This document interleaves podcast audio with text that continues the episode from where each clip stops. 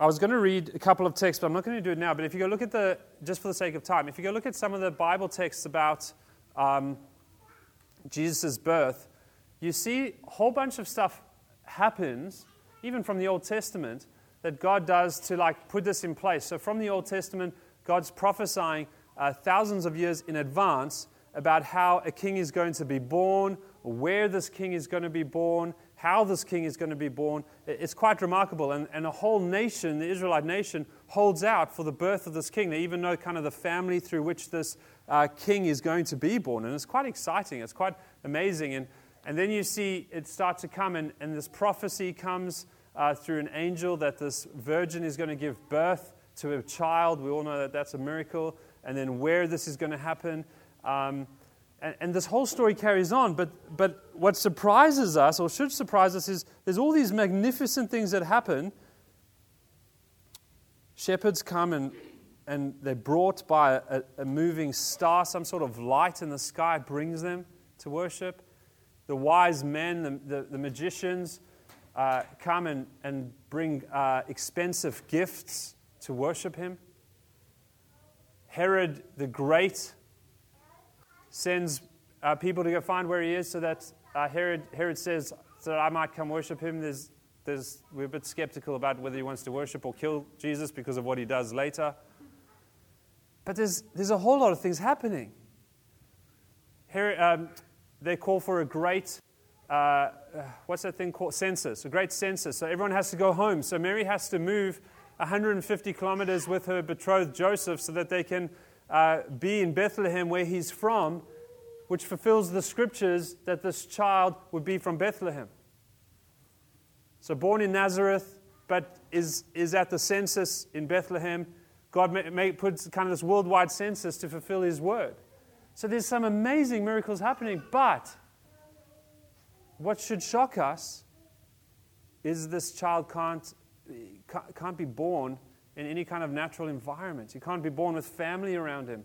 He can't be, he's born in a, in a uh, probably a cave for animals alongside kind of a, a, tent type thing, kind of just a roof where people can sleep uh, overnight. Travelers can stay. There's no room for him there. So he's probably born inside of a cave with animals, and he, and he lies in probably the trough, a feeding trough for these animals. God, God foresaw all of this in all of his power. He can move anything. He can cause a worldwide census, but he chose not to provide a bed for Jesus. Why? And my point this morning is that I think it's highly intentional on God's behalf, that He's done this on purpose. And the reason I want to suggest is that um, what Jesus was doing is that He was bringing well, God was bringing, sending Jesus into the world, who would, he, he was one who was going to bring home the homeless. And he was going to give rest to the weary. And he was going to reconcile the orphans to the Father. I know this is going to sound so cliche, so, so, so silly, but Jesus came. I'm embarrassed to even say it, but it's going to be memorable. Jesus came for sinners, not winners. I know, it's so, so ridiculous. But it's easy to remember. Thanks, Anna. Jesus came for the hopeless and the helpless. And in order to do that, he has to enter the world of the hopeless and the helpless. He has to enter the world of the sinner and physically even comes to the lowest of lows, to the, the dregs of humanity, to the bottom of the bottom, because that's where he's going to do his saving. Sorry, I'm just competing a bit with the kids, if you can just help me out. In the Hunger Games, President Snow says, Hope is the only thing stronger than fear. Don't know if you've watched the Hunger Games. President Snow's not a good guy. But he does know something. Hope is the only thing stronger than fear. When John Piper was asked in an interview by someone that said, What feelings, interesting question to ask John Piper when you get to see him, what feelings do you have when you forgive someone? He said thoughtfully that he has to have the feeling of hope in order to forgive instead of retaliating. He has to have the feeling of hope. He has to be able to look past the incident. He has to be able to see something else beyond in order to forgive in this moment. he carried on. He says, Hope is like the reservoir of emotional strength. This hope comes from God. Paul writes, May the God of hope fill you with all joy and peace as you trust in him, so that you may overflow with hope by the power of the Holy Spirit. You see that? May the God of hope, this hope comes from God. May the God of hope, he could be the God of war, he could be the God of whatever, but he's the God of hope. May the God of hope give you hope. Now you have what is his. The God of hope causes you to hope by the power of the Holy Spirit. So God is this, uh, this, this reservoir, this dam of hope, but he's not the only one. In other words, we need hope, but God is not the only one we go to for hope. Some of us go early in the morning to our sports teams for hope. And then we have to confess while we're hosting the meeting that we felt hopeless at some point in the morning. Right? It was wonderful. I'm so glad Steve did that. It was what a great illustration. Why did you feel hopeless? Because my sports team was, was losing. And so I had to shift from watching my team lose to worship. I had to look at Christ. So let me tell you about how I uh, shift, how I put hope in other things quickly. My own confessions, following in Steve's uh, footsteps. There were a group when we lived in Los Angeles. There were a group of men who used to play golf once a week. I forget on Thursdays, I think, uh, early in the morning, and I would go join them because one of them was my hope to be father-in-law, um, and did become my father-in-law, and the other one was NASA's granddad when he was in town they would go play. So it was a time to hang out with family, with, with the family members, and then a bunch of other guys from the church. So we'd go play nine holes early in the morning on Thursdays. And um, I didn't, I wasn't the best player, but I, I, was, I, I was raised to be very competitive, not by my parents, but by my own personality. I wanted to just win. Um, so you don't have to be the best to win. I, I don't know if you know the difference. Some people have skill, other people just want to win. Uh, I, I, didn't necessarily, what I lacked in skill, I didn't lack in wanting to win and, and putting in whatever. So the focus on winning. And I remember, um, I'll, I'll, tell you about it in a moment. So if you think about this, the way I grew up, my hope was in win, winning. Whenever we won, I felt good. I can still remember my first major regret as a small child, the first time my heart broke and sunk into uh, disappointment was missing a penalty shootout uh, penalty shootout, missing my penalty, hitting the crossbar, and my heart just sinking all the way down. Now, it's okay to be disappointed by something, but it's not okay to be 41 years old and still remember when you were six years old and, and still have like bad feelings about it, right? Why? Because my hope was in winning. So let, let me write that scripture again. May the God of winning fill you with all joy and peace as you trust in winning so that you may overflow with wins by the power of yourself. you laugh, but this is very much how I lived as a young man. The, the only time this, this changed was I remember we were playing a soccer game. We started a soccer game as a church to invite non Christians to come and play. Um, and it became quite a competitive game. We had the US um, girls goalie in standing uh, come to the games for practice because it was becoming so competitive on Sundays. So it was quite good. I remember my friend was on the other team and I was on this team, and, and we were both going for the ball. And we both thought that the other one had fouled. He was far more godly than I was, eh, but I was a pastor in the church. And we came, he, was a, he, was a, he wasn't a very big man. We came as close as we could in terms of face to face. We were closer to chest to chest, like this, and my hand started clenching to punch him in the face. And I, and I was thinking, there were two parts of me. One was, I just want to hit him. He deserves it. And the other part of me went, This is supposed to be all about bringing people to Jesus. I can't live this way. And so the God of winning died that day. I apologized to Matt and apologized to God. And from that day on, competition kind of got rooted out of me. You can't serve the God of winning and glorify Jesus at the same time. But um, then I got married, and we were playing golf with these men, and uh, the, Chris's dad was fairly good. He's, he's, a, he's an annoying golfer because he's not like the most skillful, but he's just, he can always recover. I, I, those of you who don't know sports, I'm just going to move on because it, this must be such a boring story for you. The point is, he, it doesn't really matter what he does, he always ends up getting a good score. then NASA's granddad was like 70 years old, and like he, he hit, doesn't hit, I mean, most women would hit further than him, but he just hit straight, and he just like, he just makes a beeline for the hole. And it's very frustrating because there I was, uh, younger, and could hit further than anyone. And I couldn't, this day I was struggling to win. I was struggling to push myself to win. I was trying my hardest, and the harder I tried, the less it seemed that I was able to kind of just push myself into the front and to beat these men and, and other men. Others didn't mean, it was better to beat Chris and Bumper than to beat all the others. And I was struggling. I remember on the seventh hole, uh, you, you come on the seventh hole and you, your back turns to the freeway and you face Diamond Bar where we lived. And, and I was aware of this for some reason, aware of, as I was walking down this hole, aware of the fact that I was walking towards my home, which is a couple of k's down the road. And it dawned on me for the first time probably because of how disappointed I was in the golf, my mind was just racing to find something else to think about.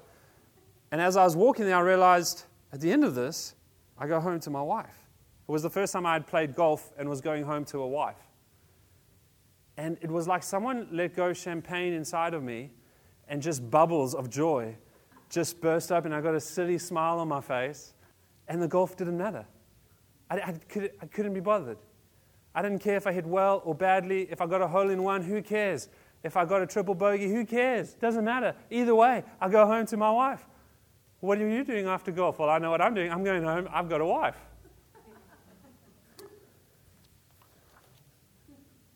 My wife became my God. May the God of marriage fill you with all joy and peace as you trust in your wife, so that you may overflow with marriage by the power of your romance. I was walking around the golf course so married you could swim in it. Do you know there's, there's, different kinds of people? There's a spectrum of marriage. All, people, all married people are married, but there's a spectrum. There's some married people who are barely married. It's like, they, it's like they're friends who live together.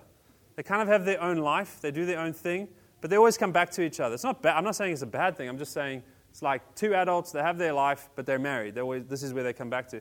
And then there's others who are like, they, they forget that they're their own people, and the only thing they're aware of is the oneness that they have. And sometimes they even start to dress the same. Um, it's hard in your mind to separate them at all. Uh, and we were, uh, we were kind of, we were very much more on this side. Um, I think, thank God, I'm very tall and she's very short. Otherwise, I'm not sure how we, we probably would have dressed the same and all of those things.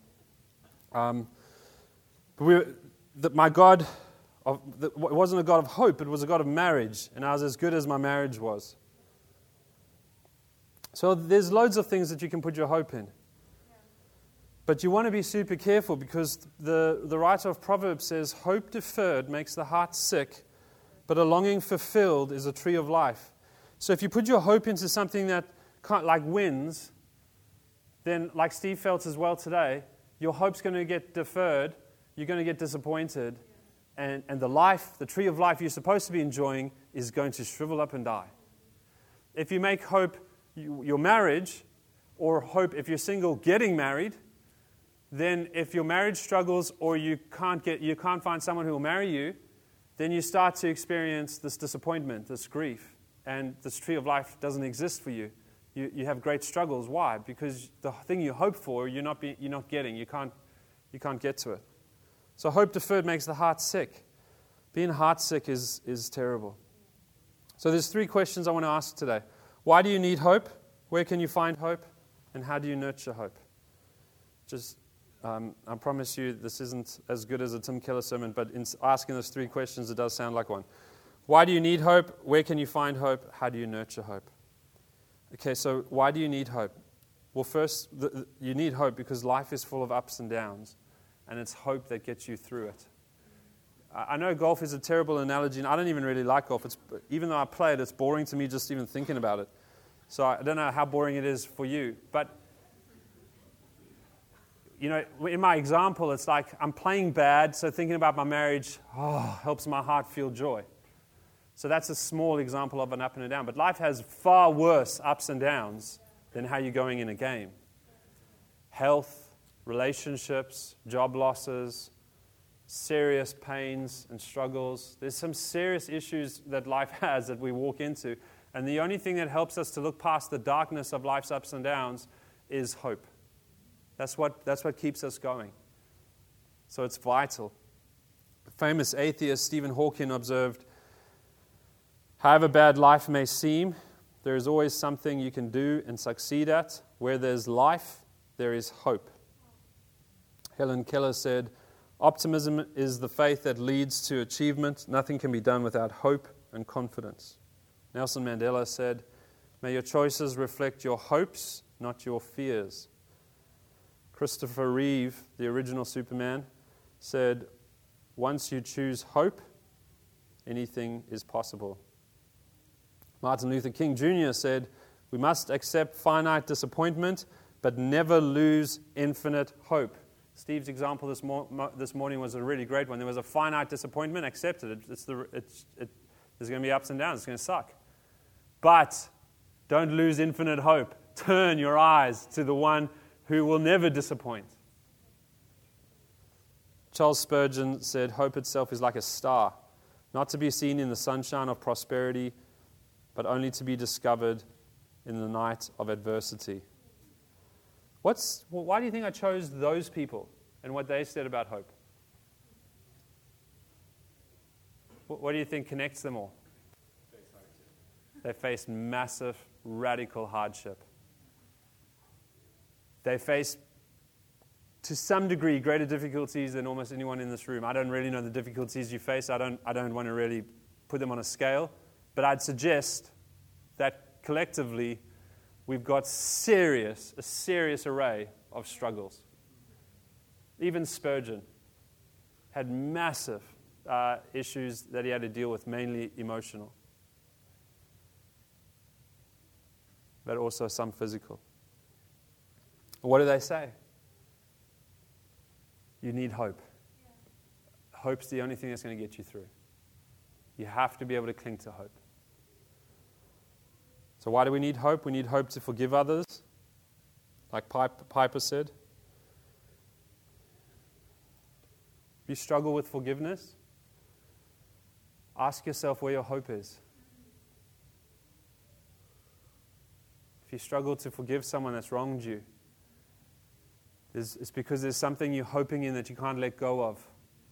You can't give them forgiveness. You can't give them freedom. You need to hold on to something. You, you, but to look beyond that and to have hope in Christ, to know the forgiveness that we have in Christ, to know what we've been forgiven of in Christ, to know the freedom that we have through the forgiveness of Christ, to be able to hope and see the future that we have in Christ.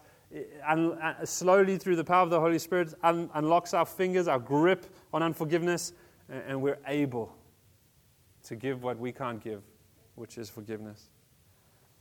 To get up and try to live, life is hard. When you're down, you have to have hope to be able to get up and try to live, to make positive decisions, to get through disappointments, to deal with stress. Hope helps us live beyond adversity. If you don't have hope, you'll get stuck at adversity. So, where can you find hope? Viktor Frankl, who's a famous now Holocaust survivor, wrote, different, uh, wrote about different kinds of people he observed in the concentration camps. Um, he wrote there were four kinds of people. Uh, firstly, there were those who turned mean. They were like Dennis the Menace's Mr. Wilson. You know, like they don't really have a reason to be mean, they're just mean. Or that neighbor, anyone have, don't, don't raise your hand because I, I don't know who your neighbor, maybe we do know who your neighbor is, but um, I guess, yeah, Steve and Charlotte and Nathan and Ruby, don't, don't raise your hands. But have you had a neighbor who, um, you know, you throw, you're playing a sport and, with your kids and the ball goes over and you just know that ball's lost forever?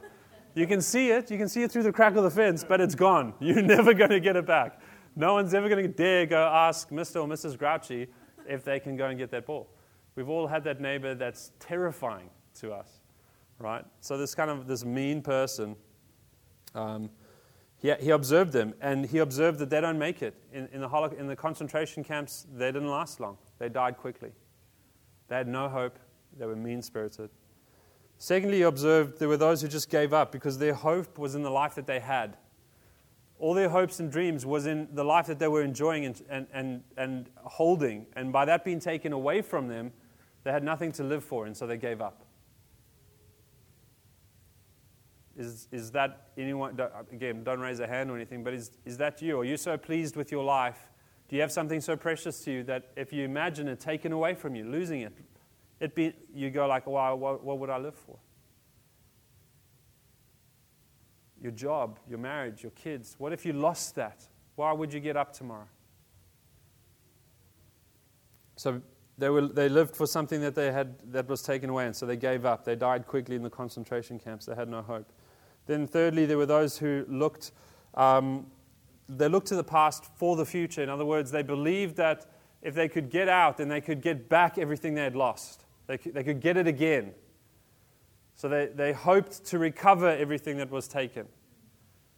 Um, you know, I can, I, can, I can have a job again, I can work again, I can have a house again, I can raise a family again.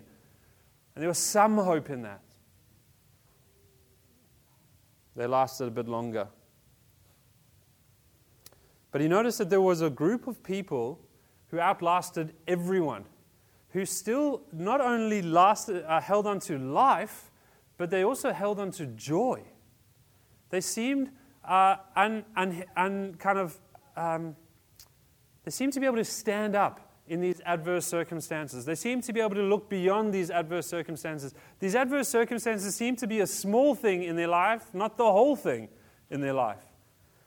And this is what he's found is that for all of them, they had a spiritual faith in, a, in, in God. Whatever, whatever they believed about God, they all believed that there was a God bigger than Hitler, uh, beyond the war, higher than the war, in authority over all things, a God who had their life in his hands. They had the spiritual faith in something greater than their circumstances. They had hope beyond death. And so their hope was unshakable. The worst this camp could do to me is kill me. But it's okay because there's a being beyond here who has my life in his hands. So these people clung to life and many of them survived, like Viktor Frankl,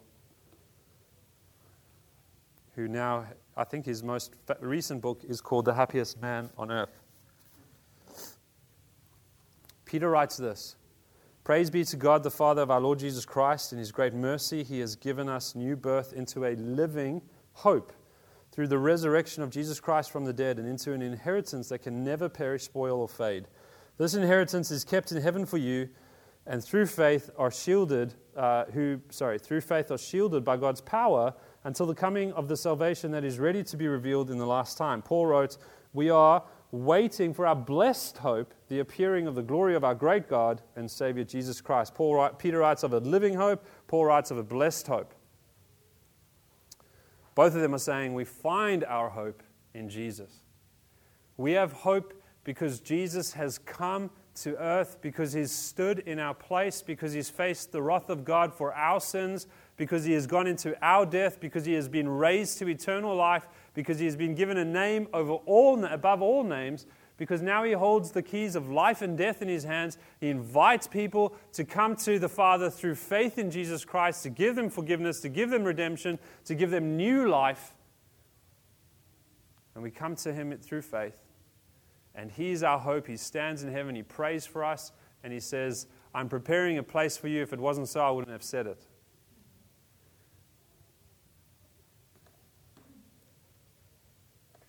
We have this lasting hope. In Jesus, we are born into a living hope and a living inheritance that can never perish. We have to have a living inheritance because Jesus isn't going to die. We can't wait for him to die so that we can get what's coming. We're going to have to share it eternally because Jesus isn't going to die and we aren't going to die. I remember my friend, his father said to him, uh, his father uh, went and bought him a car and helped him put a deposit on a house. And he's like, My boy, this is your inheritance. I want to see you enjoy it while I'm still alive. It was a great, it was a wonderful thing that that person was able to do. Not, not many parents are able to do that, but it was a wonderful statement um, for this, this kid to be able to kind of enjoy what his father is giving him in life. Well, we have the full, the fullness of that, where the Father says, I have a heavenly inheritance for you, nothing will stop that. I will be the shield to ensure that you get here. Um, a new life, a living hope in Jesus. So, the worst that can happen to us cannot change our future in Jesus. If we walk out of here today, get in the car, and pass away as we quietly sitting there, don't want to make it too horrible. Um, the worst that, that, the worst that can happen is that we go to be with Jesus, which is not bad at all. Um, Jerry Seinfeld says he, he doesn't really understand when people pass away and then other people say, you know, it was great, they passed away doing what they love. it's like, that's terrible. I'm sure if they could come back and they knew what doing what they would love did to them, I'm sure they wouldn't be doing what they love. In fact, it would be better be, to be doing what you hated, because then at least you could go, at least I died. I didn't have to do that. I got out of it. For us, there's something way beyond that. It doesn't matter what we're doing. Because the next step after death is more glorious and wonderful than anything we're going to be doing in this life. That's guaranteed. So, what if, what if your life isn't working? What if there's brokenness in your life? What if there's sickness in your life? What if there's uh, difficulty in your life? Where is your hope? What are you hoping for? Secondly, we find relationship, the appearing of the glory of our great God and Savior Jesus Christ is our blessed hope. Not only is it, uh, as we discussed last week, not only is it is our hope life through Jesus, our hope is being with Jesus, seeing God in glory, seeing the Trinity which we can't understand, enjoying one another and being engaged in that, involved in that, having the shared joy in that. So, how do we nurture hope? If we find it in Jesus, how do we nurture it? Well, Google algorithms understands this far better than any of us do, but it's not super complicated. So, you may type something into Google or read a news article or listen to a podcast, and then minutes later, the ads come onto your computer and they customize to you right? Like you type, when does the big bash start? The next time you come onto your computer, there's an ad that goes, tickets for Scorchers at Optus Stadium. You're like, whoa, I was just thinking about this. I know there's a couple in the church who, who say that they're quite, and I think they're probably right, but they're quite, um, they've, they've had experiences where they've, they've said something like, oh, it would be nice to go watch a movie. And then the next time they go onto their computer, there's like, uh, half price movie tickets in your area. It's like, how, how did that happen? So there's all these algorithms which surround your life, which understand the longings of your heart, and all they're doing is bringing to you the things that you, you, you seem to want and long for. And they're just putting them in front of you. Here they are. This is what, you, this is what you've been looking for. Uh, James K. Smith, which is a, a really great Christian philosopher, um, I, I, I, won't pretend that I understand everything he writes, but if you're more intelligent than me, which is probably all of you, you'd enjoy reading him. Um, he writes, The formation of my loves and desires can be happening under the hood of consciousness. In other words, um, our actions form our loves, even if we're not aware of it. So we, we're going through these kind of secular rituals, things that we're doing constantly, continually, uh, and, and we're getting informed by that, and then eventually our hearts are shaped by that, and so we long for that.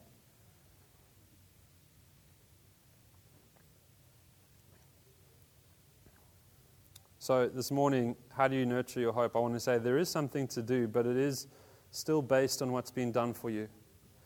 Look at how Paul speaks about our hope. He says hope is based on the gospel. Look at what he says. He says, for the grace of God has appeared. That, that's the gospel. The grace of God is Jesus. Think about Ephesians. God, rich in mercy, abounding love. You know, by grace you have been saved. Send Christ into Ephesians 2, um, from about 5, I think, onwards. This is, so, what is the grace of God that's appeared? It's Christ that's appeared. It's the hope of Christ in this world. It's what Christ has done for us. The grace of God has appeared, bringing salvation for all people. So it's the gospel. What, what does this do? Training us, the grace of God that has appeared, the gospel trains us to renounce ungodliness and worldly passions.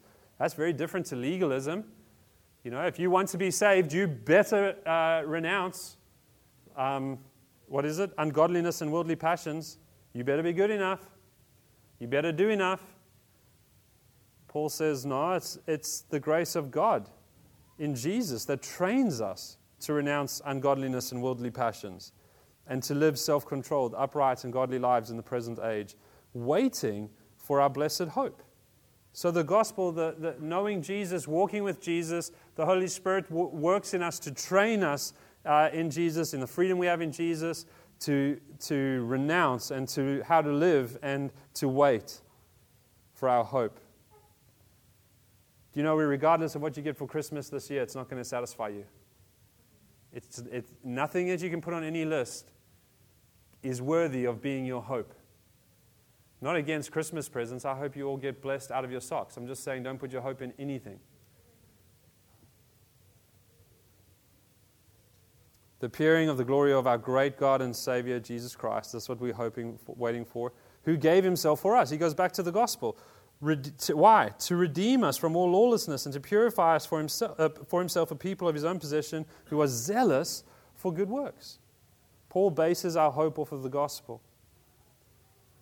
So you're constantly, and I'm constantly experiencing these secular liturgies, training my heart to hope in all sorts of things, to hope in winning, to hope in marriage, to hope in grades if you're in high school, to hope in acceptance you know, I'll be okay if I'm accepted by that group, to hope in financial security, to hope in owning a home, to hope in legacy that you leave, to hope in a promotion, to hope in comfort, to hope in pleasure and approval, to hope in Instagram followers. These things are not happening consciously. These are all under the hood, as Smith said. You don't know they're happening until you're disappointed because they didn't happen, or you're elated because they did happen, but that too is going to fade away. I was listening to a rapper singing yesterday. Zeke put me onto him, a Christian guy, and the whole song was about reaching 100,000 Instagram followers. It was, like, it was a pretty catchy song. It's like, what a dumb thing to be singing about. None of them are going to be your hope. It's probably going to get you some money and on advertising and stuff, but hope in your standing, your social standing, hope in your health, hope in position, hope in opportunities, hope in outcomes, hope in moments, hope in memories. Our, our, our secular liturgies, our routines, our rhythms, our rituals shape our hearts to believe in these things. Uh, we put our hope into them.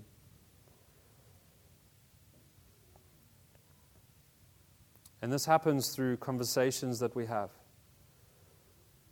through the things we give our attention to through things that happen around us repet- repetitiously. They're just, they're happening so much. Through observation. Some of us, some of us are better observers than we realize. You know, you, um, there's this thing of, remember, I don't know, I don't think it's legal to do it anymore, but when I was young growing up, they used to, Coke used to, at movie theaters during the trailers, Coke used to flash a Coke on the screen, but, but too quick for you to know that it happened but yet your brain observed it, and you turned to mom and said, Can I get a Coke and popcorn? You're a better observer than you think, and, and so your heart's shaped by it, and then you have this longing for it, and you can't really remember why or where, but now you do. I, had, I haven't had banh mi rolls in like, I don't know, my whole life. Recently, I had like two or three, but, and then I've had conversations about them. At least five times a week now, I think, oh, I'd love a banh mi. My heart's been shaped for, for a new longing through conversations and observations and repetition. And then influence those around us that we see have something immediately we want it. We didn't want it before, then we see they have it, then we want it. I'm landing now. The gospel is our liturgy. The gospel is the thing that counteracts all of those, counteracts the repetition, counteracts the attention, counteracts the influence, counteracts the observations, counteracts the conversations, counteract all of this data coming at us, shaping our hearts and our longings. The gospel is the thing that helps us to look out of it and go, as Steve did today, whoa, just stop the noise, put on the worship, help me to look up. Okay, I see him again. Now, what do I actually need in life? What's going on again?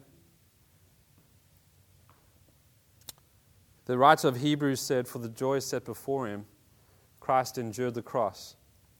So, how did Jesus get through the darkness of the cross? Real question. What does the writer of Hebrews say?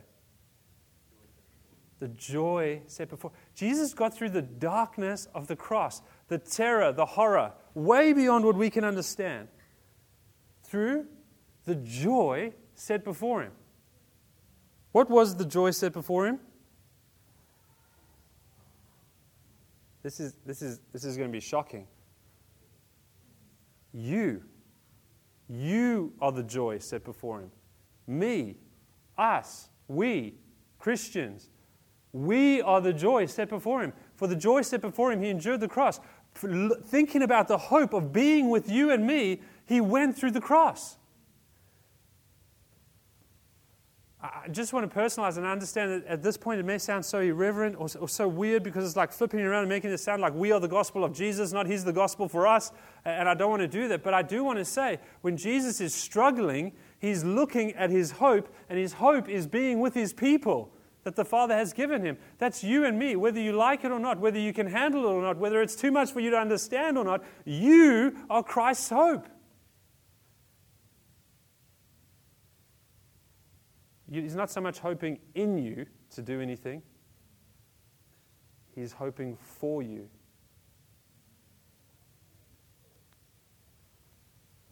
His hope to be with you. My gosh.